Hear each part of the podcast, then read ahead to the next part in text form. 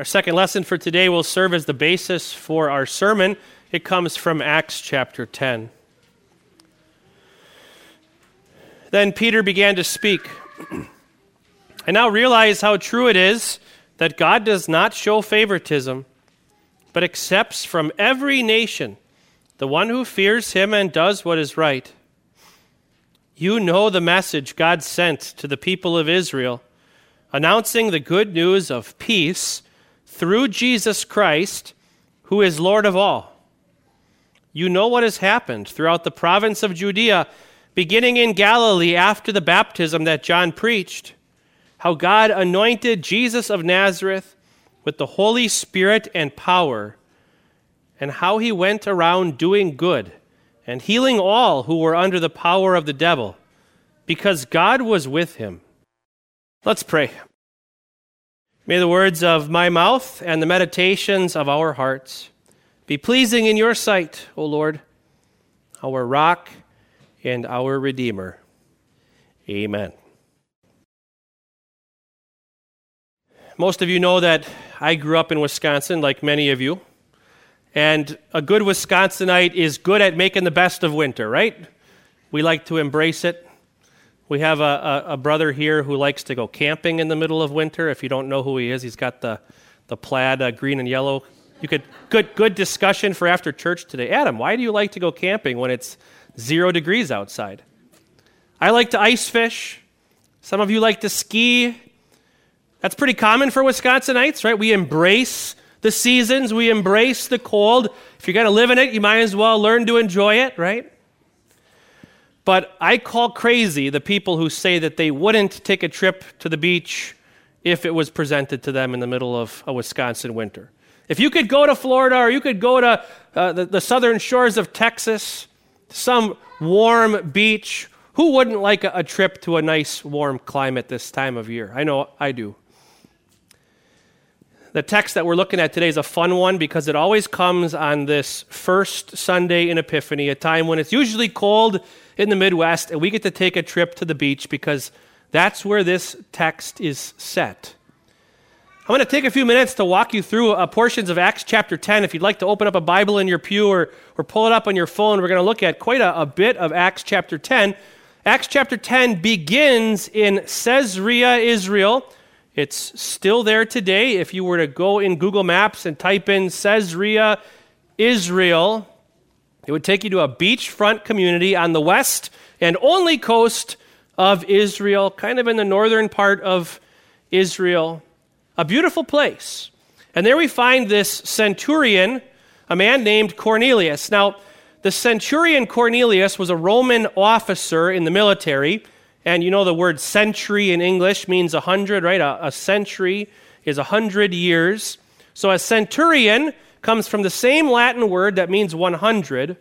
He was in charge of at least 100 soldiers, oftentimes more than 100. So this man is not Jewish. He's a Gentile commander in the army. And we're told at the beginning of chapter 10 that he and all his family were devout and God fearing. He gave generously to those in need and prayed to God regularly. One day at about three in the afternoon, he had a vision. He distinctly saw an angel of God who came to him and said, Cornelius! What is it, Lord? he asked. Your prayers and gifts to the poor have come up as a memorial offering before God. Now send men to Joppa to bring back a man named Simon, who's called Peter. He is staying with Simon the tanner, whose house is by the sea. So, Joppa, another seaside community, about 12 hour walk south of Caesarea. So, good days, day and a half journey, and it would be a, a nice walk, right? Can you imagine if your commanding officer came to you as one of his soldiers and two servants and said, All right, I want the three of you to, to walk down the coast to Joppa and go find this man named Peter. It's worse places to take a stroll, I suppose. 12 hours right down the beach. Again, if you're a visual person, you can go into Google Maps and you can go Caesarea to Tel Aviv, walking directions. And it's got that little feature where you could stick the little yellow squiggly guy on the path and you could see it the whole way down. You could take a look at what it would have looked like for yourself.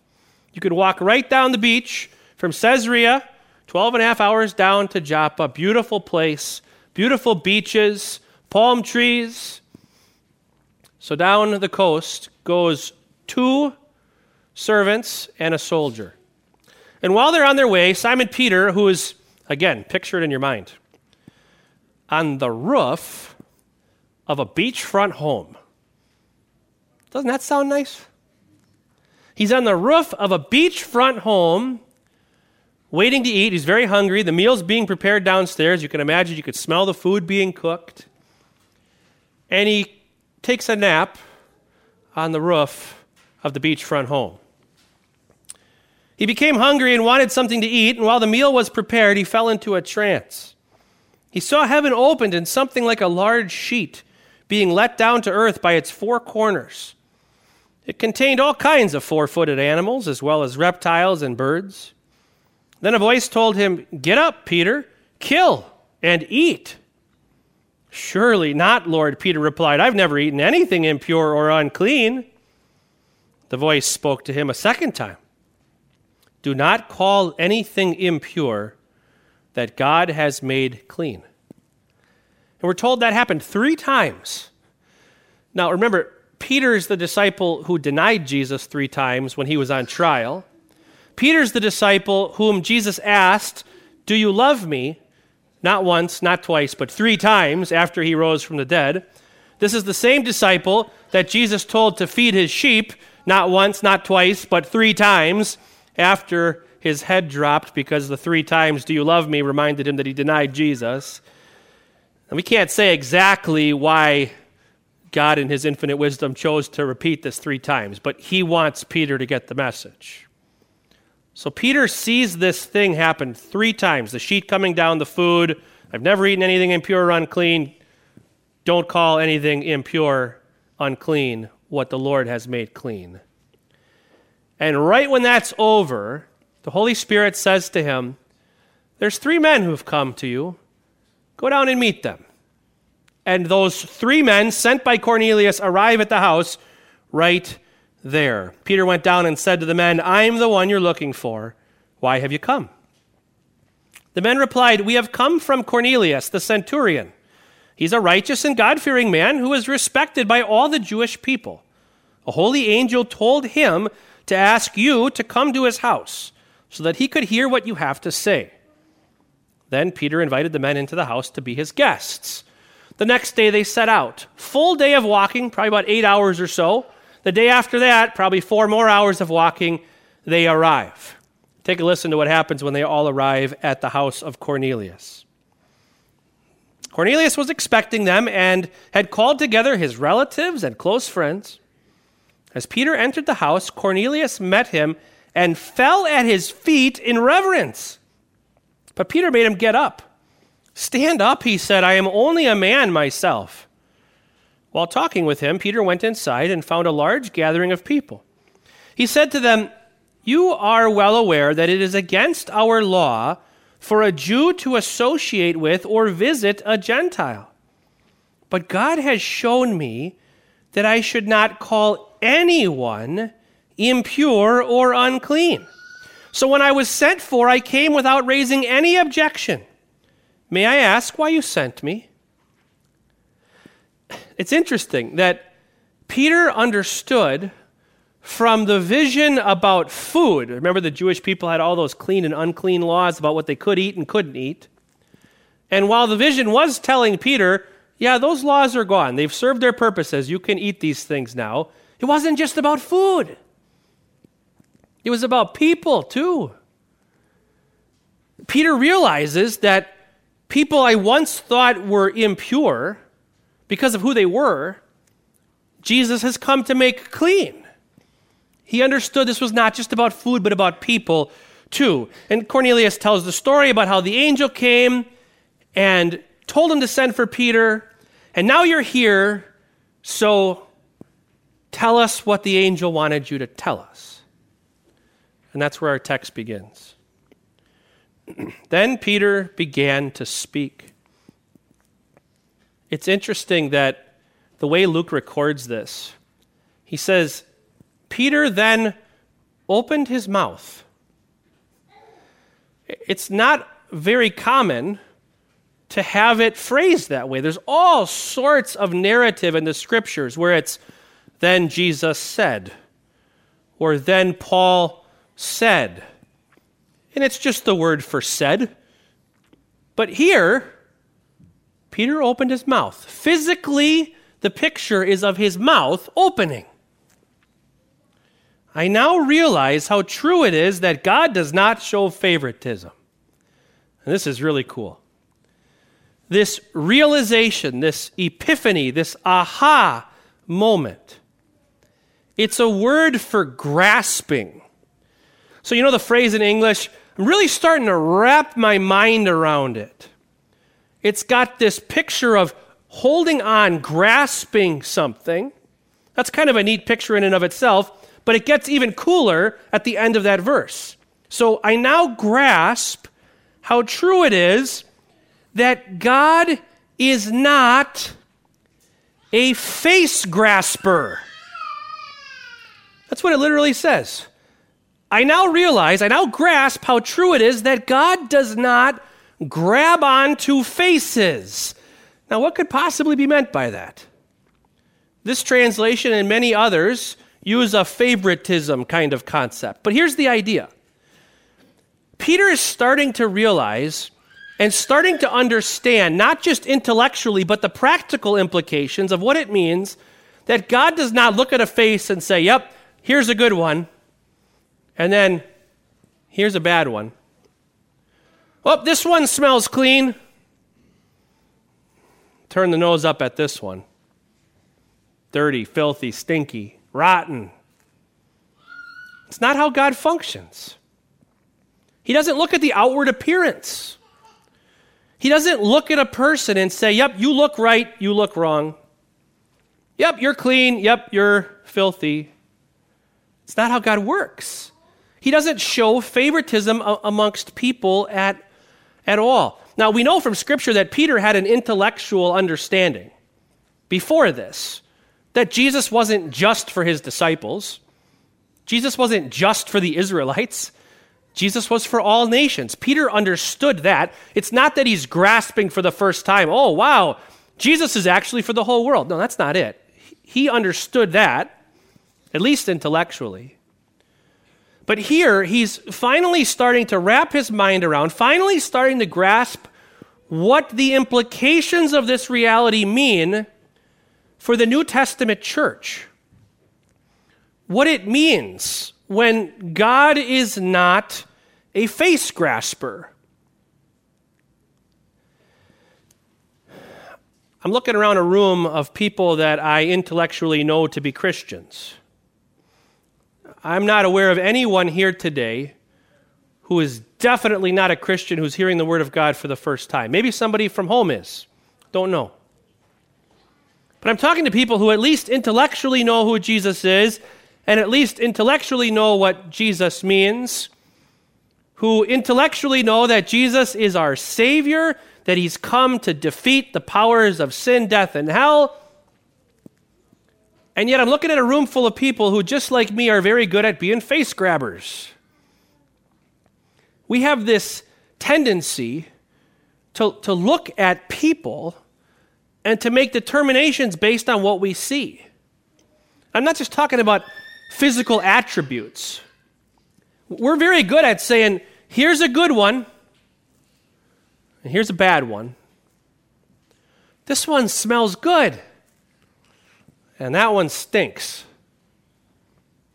We're very good at showing favoritism to those who appeal to us and separating ourselves from those who appear or maybe even smell beneath us.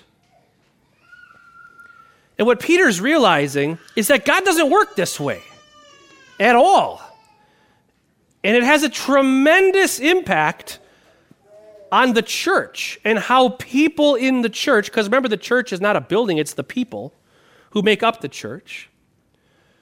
This realization, this thing that Peter's grasping is life altering for the existence of the Christian church.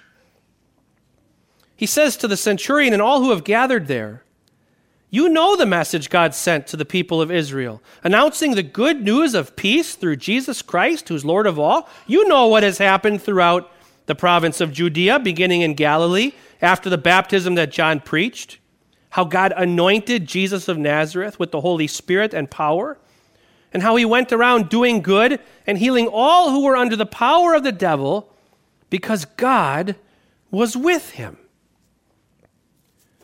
What you know about Jesus, what happened in the baptism account that we heard today, what the psalm writer was talking about, did you catch that was about Jesus?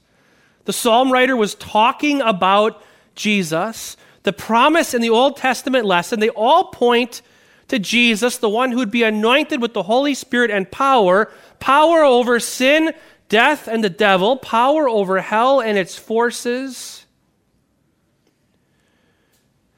That little remnant of sin in us is what leads us to be different from God, to be a face grabber, to say this one's good and that one's bad, this one smells good to me, that one smells bad to me.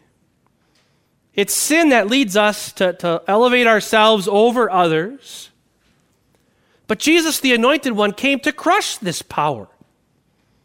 Jesus, the anointed one, is far superior to the powers of sin, death, and hell. Jesus has come to do what? To heal. Those who are, here it says, under the power of, literally, those who are oppressed by the devil. We, we see that in our lives. We see the oppression of sin, how it wants to rule. It's trying to grab hold of us, it's trying to grasp us and drag us down to hell. Satan would want nothing more. But here, Jesus has crushed the powers of hell. He has come to heal those of us once oppressed by the devil, but no longer.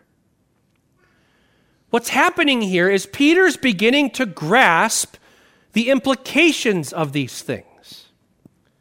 And so, what happens when a Christian, a person like you, a person like me, begins to grasp, begins to wrap our minds around how true it is that God is not a face grabber? What happens? Well, two things I want you to remember. The first one is peace peace for you and peace for me peace that nothing else could provide.